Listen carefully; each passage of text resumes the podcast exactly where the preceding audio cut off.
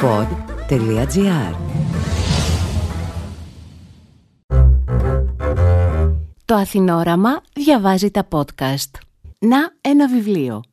Ένα podcast με τις σκέψεις του συγγραφέα Κώστα Κατσουλάρη για βιβλία που διάβασε.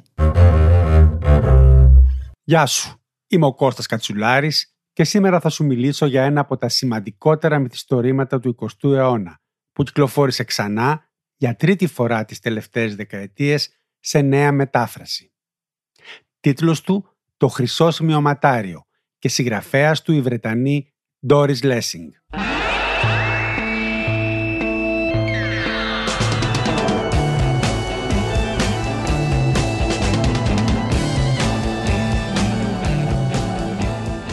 Είναι δύσκολο να μιλήσεις για την Doris Lessing ως συγγραφέα χωρίς να αναφερθείς στα περιπετειώδη πρώτα χρόνια της ζωής της και στα όσα ακολούθησαν. Κόρη βετεράνου και τραυματία του Πρώτου Παγκοσμίου Πολέμου, γεννήθηκε στην τότε Περσία, σημερινό Ιράν, όπου ο πατέρας της διεύθυνε την επωνομαζόμενη Αυτοκρατορική Τράπεζα της Περσίας. Από εκεί βρέθηκε και πάλι σε απικιακό περιβάλλον στην Αφρικανική Ροδεσία, σήμερα Ζιμπάμπουε, σε μια φάρμα 10.000 στρεμάτων, ζώντας μια ζωή στη φύση μεν, αλλά γεμάτη περιορισμούς που επέβαλε η αυστηρή και μάλλον θρησκόληπτη μητέρα της. Από το θρησκευτικό σχολείο στο οποίο την έστειλαν, αποβλήθηκε στα 14 της και έκτοτε δεν επέστρεψε, προτιμώντας να δουλεύει σαν νοσοκόμα και να διαβάζει μόνη της τα βιβλία που της άρεσαν, κυρίως λογοτεχνία. Στα 19 της εξαναγκάστηκε σε γάμο με τον Φρανκ Γουίσντομ, με τον οποίο απέκτησε δύο παιδιά, τα οποία παράτησε μαζί με τον άντρα της στην Αφρική όταν λίγα χρόνια μετά, παίρνοντας μαζί της τον γιο της, τέκνο του δεύτερου γάμου της με τον ανατολικογερμανό διπλωμάτη Γκόντφρινγκ Λέσινγκ, βρέθηκε ολομόναχη στο Λονδίνο. Δούλεψε, πάλεψε, έγραψε το πρώτο της μυθιστόρημα «Τραγουδάει το γρασίδι», ο τίτλος, το οποίο γνώρισε μεγάλη επιτυχία και στις δύο όχθες του Ατλαντικού.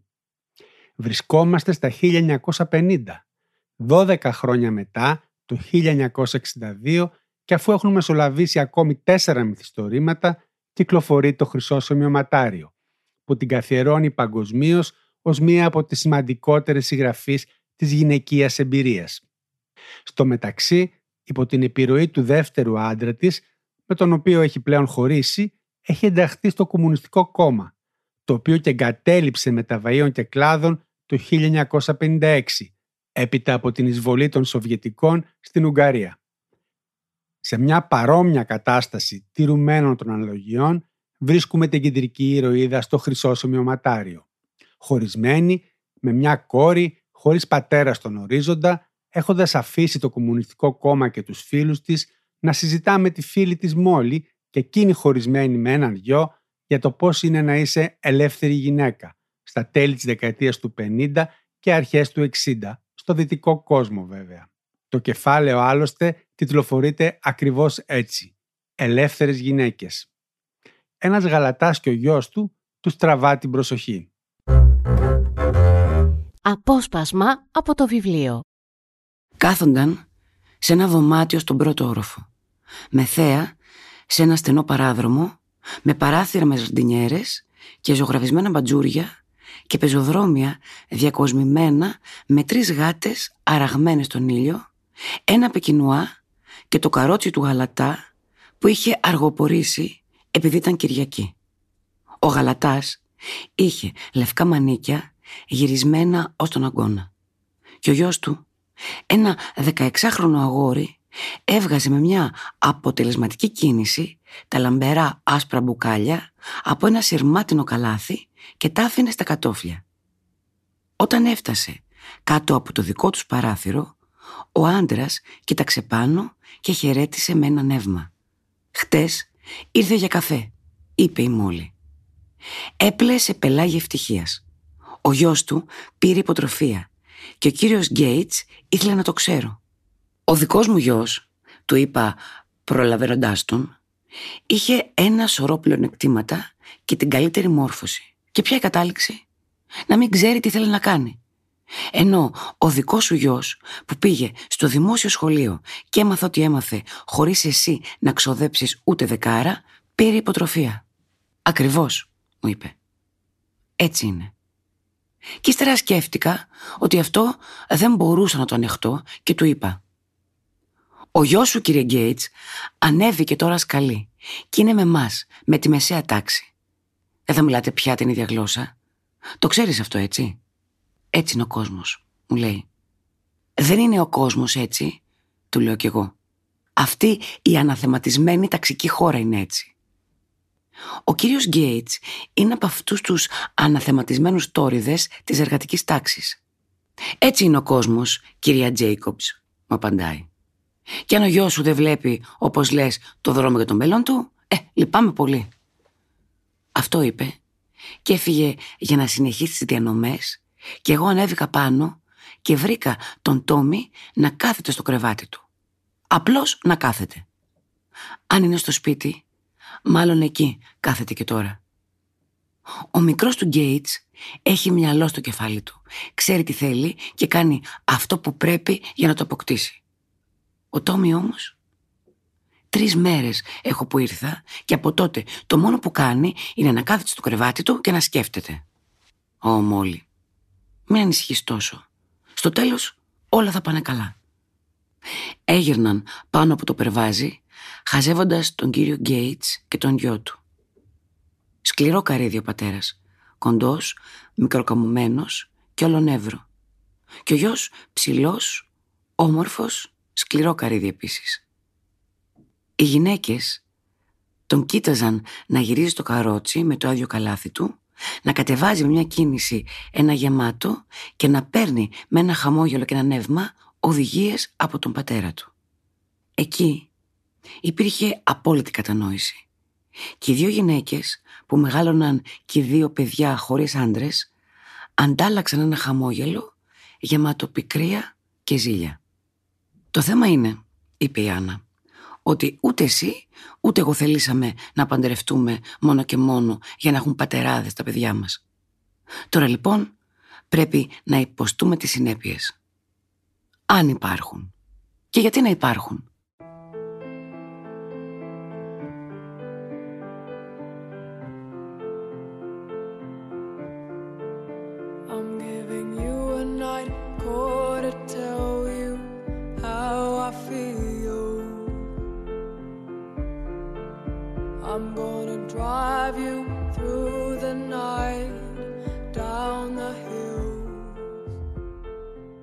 Το χρυσό σημειωματάριο είναι ένα μυθιστόρημα χιλίων και κάτι σελίδων. Φιλόδοξο, πολυδιάστατο, πρωτοποριακό. Η αυστηρή δομή του, που κρύβει μέσα της το εσωτερικό χάος και τους λαβύρινθους της σκέψης και των αισθημάτων της ηρωίδας του, χωρίζει το μυθιστόρημα σε δύο μεγάλα μέρη. Πέντε μέρη παραδοσιακής αφήγησης, σαν το απόσπασμα που μόλις ακούσαμε, με πολλούς και ιδιαίτερα καλογραμμένους διαλόγους. Τα μέρη αυτά που τιτλοφορούνται ελεύθερες γυναίκες θα μπορούσαν να είναι ένα μικρό μυθιστόρημα από μόνα τους ή ένα μεγάλο θεατρικό έργο, γεμάτο βαθιές σκέψεις και έξυπνες ατάκες με πέντε ολοκληρωμένους και διακριτούς χαρακτήρες. Την Άννα, την κεντρική ηρωίδα, συγγραφέα ενός μυθιστορήματος και μητέρα της μικρής Τζάνετ, τη φίλη της Άννας και καθρέφτη της, Μόλι, Εβραία και αριστερή και χωρισμένη όπως και η Άννα, τον σύζυγο της Μόλι, τον Μεγιστάνα Ρίτσαρντ, με τον οποίο έχει ένα παιδί, τον Τόμι, 20χρονο πλέον, που όπως είδαμε πάσχει από έλλειψη ενδιαφέροντος για τη ζωή, έχοντας πέσει ανάμεσα στη ρογμή που έχει δημιουργήσει τόσο ο χωρισμός, όσο και τεράστιες ιδεολογικές και φιλοσοφικές διαφορές των γονιών του. Ο Τόμι είναι ένας εξαιρετικά ενδιαφέρον και καλογραμμένος χαρακτήρας, όπως άλλωστε και η αλκοολική Μάριον, η δεύτερη σύζυγος του Ρίτσαρντ και μητέρα τριών ακόμη παιδιών. Η σχέση του Τόμι με τη Μάριον είναι ένα από τα πολλά αναπάντεχα γυρίσματα σε αυτό το γαϊτανάκι σχέσεων που περιλαμβάνει σε περίοπτη θέση τη λεγόμενη Μανούλα, την κοινή ψυχαναλήτρια της Άννας και της Μόλι, που είναι η ιονή παρούσα στις κουβέντες τους και αναφέρεται συχνότατα σε αυτές. Το υπόλοιπο βιβλίο απαρτίζεται από τα τέσσερα σημειωματάρια, διαφορετικού χρώματος το καθένα, όπου συγκεντρώνονται οι σκόρπιες σκέψεις και εξιστορήσεις της Άννας για μια σειρά από θέματα, από το γάμο έως την πολιτική, αλλά και την καθημερινότητα. Το πέμπτο σημειωματάριο, το χρυσό σημειωματάριο, έρχεται λίγο πριν από το τέλος και με κάποιο τρόπο, μέσα από ονειρικές καταστάσεις και εμπειρίες στα όρια του μυστικισμού, συνενώνει και συνέχει όλα τα άλλα. Το βιβλίο ολοκληρώνεται ήσυχα με το πέμπτο μέρος από τις ελεύθερες γυναίκες με όλους τους ήρωες και τις ηρωίδες να έχουν βρει προς ώρας μια μορφή γαλήνης. Όσο αυτό είναι δυνατόν στον όλο κίνηση και αλλαγές κόσμο της Doris Lessing, που δεν είναι άλλος από τον ηλικιώδη δυτικό κόσμο στο δεύτερο μισό του 20ου αιώνα. Ένα από τα νήματα στα γοητευτικά όσο και χαόδη σημειωματάρια είναι η ανάγκη της Άννας να βρει έναν γνήσιο τρόπο έκφρασης και να ξεπεράσει το συγγραφικό μπλοκάρισμα στο οποίο έχει περιπέσει. Πολλές και ενδιαφέρουσες σκέψεις για τη σύγχρονη τέχνη γενικότερα συμπεριλαμβάνονται σε αυτές τις μεγάλες παρενθέσεις. Παρ' όλα αυτά, είμαι ανίκανη να γράψω το μοναδικό είδος μυθιστορήματος που με ενδιαφέρει. Ένα βιβλίο με κινητήριο δύναμη, ένα αδιανοητικό ή ηθικό πάθος, αρκετά δυνατό, ώστε να δημιουργήσει τάξη, να δημιουργήσει μια καινούρια όπτικη για τη ζωή. Και αυτό επειδή παρέμε σκόρπια. Αποφάσισα να μην ξαναγράψω ποτέ μυθιστόρημα. Έχω 50 θέματα για τα οποία θα μπορούσα να γράψω, κανένα τους όμως δεν είναι επαρκές, υπό την έννοια του αξιόλογου. Αν μπορούμε να είμαστε σίγουροι για κάτι, αυτό είναι πως αξιόλογα και κατατοπιστικά μυθιστορήματα θα εξακολουθήσουν να τυπώνονται κατά χιλιάδες από τους εκδοτικούς οίκους. Εγώ διαθέτω μόνο μία και μάλιστα τη λιγότερο σημαντική από τις αναγκαίες για τη συγγραφή ιδιότητες. Και αυτή είναι η περιέργεια. Είναι η δημοσιογραφική περιέργεια. Υποφέρω τα μύρια δεινά του ανικανοποίητου και του ανολοκλήρωτου εξαιτίας της ανικανότητάς μου να διεισδύσω σε εκείνα τα πεδία του ζήν από τα οποία ο τρόπος ζωής μου, η εκπαίδευση, το φύλλο, οι πολιτικές αντιλήψεις και η κοινωνική μου τάξη με έχουν αποκλείσει. Είναι η αρρώστια ορισμένων εκ των καλυτέρων τούτης της εποχής. Κάποιοι μπορούν να αντέξουν την πίεση. Άλλοι σπάνε.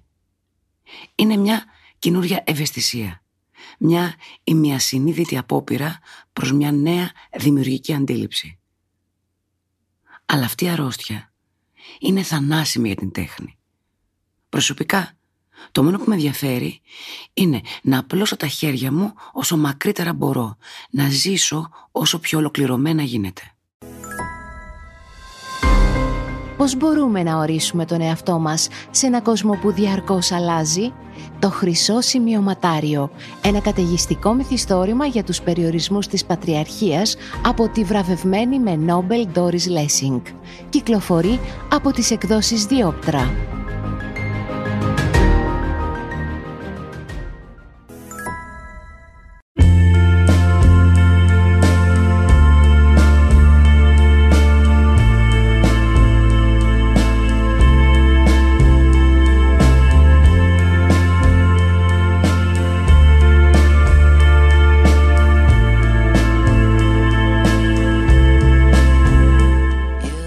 Αρχή του βιβλίου παρατίθεται εν είδη εισαγωγής το κείμενο που έγραψε η Doris Lessing για την έκδοση του 1971. Εννιά χρόνια δηλαδή μετά την πρώτη έκδοση του μυθιστορήματος. Εκεί φαίνεται η πίκρα της από τη μονομερή ανάγνωση που έγινε αρχικά στο βιβλίο της, το οποίο διαβάστηκε πρωτίστως ως φεμινιστικό μανιφέστο, υποβαθμίζοντας άλλες πλευρές του πολύπλοκου και πολύτροπου αυτού βιβλίου. Και πράγματι, οι δύο γυναίκες και κυρίως η Άννα βρίσκονται στον πυρήνα αυτού του μυθιστορήματος. Το τίμημα της απελευθέρωσής τους σε έναν κόσμο ακόμη έντονα πατριαρχικό, η προσπάθειά τους να χειραφετηθούν τόσο ως γυναίκες όσο και ως πολιτικά όντα, με την απομάκρυνσή τους από το Κομμουνιστικό Κόμμα και την ασφάλεια που προσέφερε η ένταξη στις τάξεις του, είναι μερικά από τα μεγάλα θεματικά μοτίβα του βιβλίου. Σε όλα αυτά τα ζητήματα η Lessing δεν καταγράφει απλώς τάσεις και αγωνίες της εποχής της. Αγγίζει αλήθειες βαθιές και επώδυνες που είναι ενεργές ακόμη και σήμερα, μια και η ελευθερία από προκαθορισμένα καλούπια σκέψης είναι πάντα ζητούμενο και δεν κερδίζεται δίχως ένα τίμημα. Ταυτόχρονα όμως, μέσα σε αυτό το θηριώδες βιβλίο που άλλοτε μοιάζει με ποταμό, άλλοτε με λίμνη και άλλοτε με φουρτουνιασμένη θάλασσα, θίγονται και πολλά ακόμη δύσκολα και μη εύκολα να παραστάσιμα θέματα, όπως αυτά της ψυχικής κατάρρευσης, της υπερξιακής αγωνίας, της αίσθησης κενού του σύγχρονου ανθρώπου, καθώς και της εμπειρίας της αποοικιοποίησης του κόσμου, όταν όλα σου φαίνονται ξένα και ασήμαντα και αδιάφορα, καθώς και πολλά πολλά άλλα. Η ανάγνωσή του είναι από μόνη της ένα χρονοβόρο και σημαντικό αναγνωστικό σχέδιο και δεν μπορεί να υποκατασταθεί από ένα γρήγορο ξεφύλισμα. Αξίζει αυτό το σχέδιο τον τεράστιο χρόνο και κόπο που απαιτεί σήμερα 60 χρόνια μετά την πρώτη του έκδοση; Η απάντησή μου είναι ένα ξεκάθαρο ναι. Ναι, αξίζει. Ξέρω γιατί ήρθες να με δεις, του είπε εν τέλει. Ήρθα να σου πω για ποιον λόγο ζούμε. Επειδή όμως με ξέρεις τόσο καλά, ήσουν εκ των προτέρων 99% σίγουρος για το τι θα έλεγα. Αυτό σημαίνει λοιπόν πως ήρθες εδώ γνωρίζοντας τι θα πω. Με λίγα λόγια, ήρθες για να επιβεβαιώσεις κάτι. Η Άννα έκανε μια παύση και ύστερα είπε σιγανά και αθελά της. Γι' αυτό είμαι τόσο τρομαγμένη. Ήταν μια έκκληση. Ο Τόμι της έριξε μια γρήγορη ματιά. Ήταν μια επιβεβαίωση. Το βλέμμα του της έλεγε πως είχε δίκιο να φοβάται. Ελπίζω να μην μου πεις ότι σε ένα μήνα από τώρα θα νιώθω αλλιώς, γιατί μπορεί και να μην νιώθω. Της είπε πεισματάρικα. Πες μου λοιπόν Άννα, για ποιον λόγο ζούμε. Η Άννα είδε τη γυρισμένη πλάτη του να τραντάζεται από σιωπηλά θριαμβευτικά γέλια. Είμαστε κάτι σαν σύγχρονη στοική, του είπε. Οι άνθρωποι σαν εμάς. Με περιλαμβάνεις στην κατηγορία των δικών σας ανθρώπων; Ευχαριστώ, Άννα. Ίσως το πρόβλημά σου είναι ότι έχεις υπερβολικά πολλές επιλογές. Οι σφιγμένοι ώμοι του της έλεγαν ότι την άκουγε και τη συνέχισε. Με τη βοήθεια του πατέρα σου μπορείς να πας να μείνεις σε καμιά δεκαριά χώρες σε όποια τραβάει η ψυχή σου και να κάνεις σχεδόν όποια δουλειά θελήσεις. Με τη βοήθεια της μητέρας σου και τη δική μου μπορείς να βρεις καμιά δεκαριά διαφορετικές δουλειές στο θέατρο ή στις εκδόσεις. Ή να περάσεις μια πενταετία αλητεύοντας ευχάριστα εδώ και εκεί. Η μητέρα σου ή εγώ θα σου καλύψουμε τα έξοδα ακόμα και αν ο πατέρας σου αρνηθεί. Εκατό πράγματα να κάνω, αλλά μόνο ένα να είμαι, είπε πεισματικά ο Τόμι. Ίσως όμως να μην είμαι αντάξιος όλης αυτής της πληθώρας ευκαιριών. Και ίσως επίσης να μην είμαι στοικός, Άννα. Έχεις γνωρίσει τον Ρέτζι Γκέιτς, το γιο του Γαλατά; Όχι, αλλά μου έχει πει η μητέρα σου. Αλίμονο. Είναι σαν να την ακούω. Το θέμα με τον Ρέτζι είναι και είμαι σίγουρος ότι η μητέρα μου δεν παρέλειψε να το επισημάνει ότι δεν έχει καμία απολύτως ευκαιρία. Σπουδάζει με υποτροφία. Πράγμα που σημαίνει ότι αν δεν περάσει τις εξετάσεις θα περάσει τη ζωή του παραδίδοντας γάλα μαζί με τον πατέρα του. Αν όμως περάσει και θα περάσει θα προβιβαστεί στη μεσαία τάξη. Θα γίνει ένας από εμά. Δεν έχει εκατό ευκαιρίες. Έχει μόνο μία. Πραγματικά όμως, αυτό το παιδί ξέρει τι θέλει. Δεν υποφέρει από παράλυση βούλησης. Ζηλεύεις τον Ρέτζι Γκέιτς για τις δυσκολίες του. Ναι. Και ξέρεις, είναι τόρης. Πιστεύει ότι αυτοί που παραπονιούνται για το σύστημα είναι τρελοί. Πήγαμε μαζί στο γήπεδο την περασμένη εβδομάδα. Μακάρι να ήμουν ο Ρέτζι.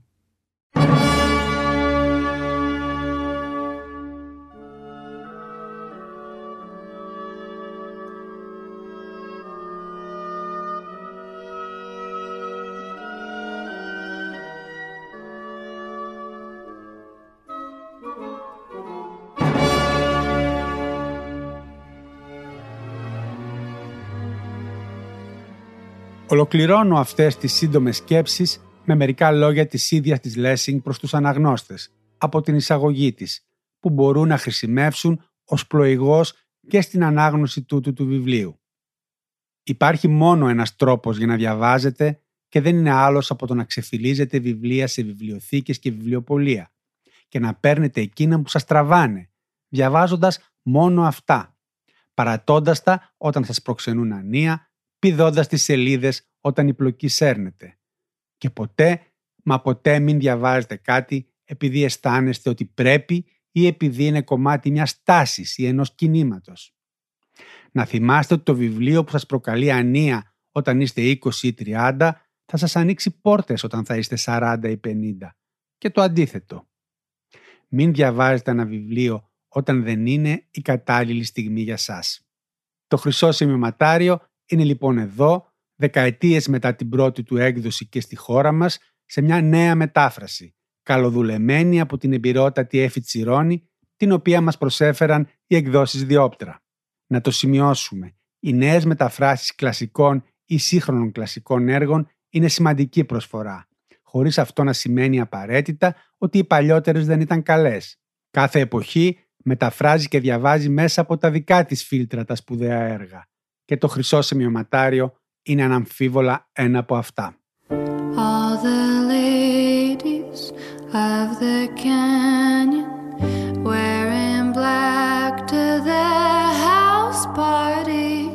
Αυτό ήταν. Είμαι ο Κώστας Κατσουλάρης. Μέχρι το επόμενο podcast, να, ένα βιβλίο.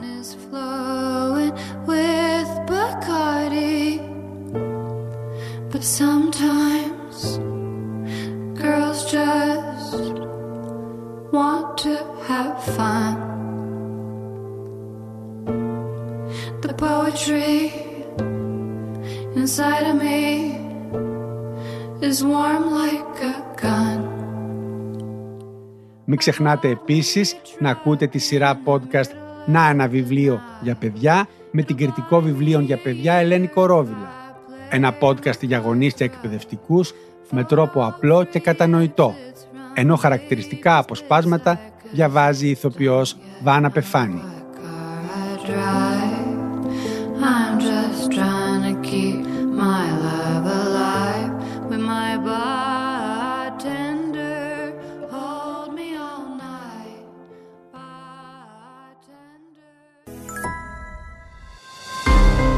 Λονδίνο 1950. Το συγκλονιστικό πορτρέτο μιας γυναίκας που αναζητά την ταυτότητά της σε έναν κόσμο που αλλάζει. Ένα καταιγιστικό μυθιστόρημα για τις προκλήσεις και τους περιορισμούς της πατριαρχίας, καθώς και τον ρόλο των γυναικών στη δημιουργική και στην πολιτική σφαίρα. Το χρυσό σημειωματάριο της βραβευμένης με Νόμπελ Doris Lessing. Ένα από τα σημαντικότερα μυθιστορήματα του 20ου αιώνα κυκλοφορεί από τις εκδόσεις Διόπτρα. Αποσπάσματα από το βιβλίο της Doris Lessing «Το χρυσό σημειωματάριο» διάβασε η ηθοποιός Γογό Μπρέμπου. Παρουσίαση επιμέλεια Κώστας Κατσουλάρης. Παραγωγή Βάσο Μπούρα. Ηχοληψία μοντάζ Νίκος Λουκόπουλος. Αν θέλετε να διαβάσετε το podcast «Να ένα βιβλίο», αναζητήστε το στην ηλεκτρονική έκδοση του περιοδικού Αθηνόραμα. Μια παραγωγή του pod.gr. Αναζητήστε τα podcast που σας ενδιαφέρουν στο pod.gr, Spotify, Apple Podcast, Google Podcast και σε όποια άλλη εφαρμογή ακούτε podcast από το κινητό σας.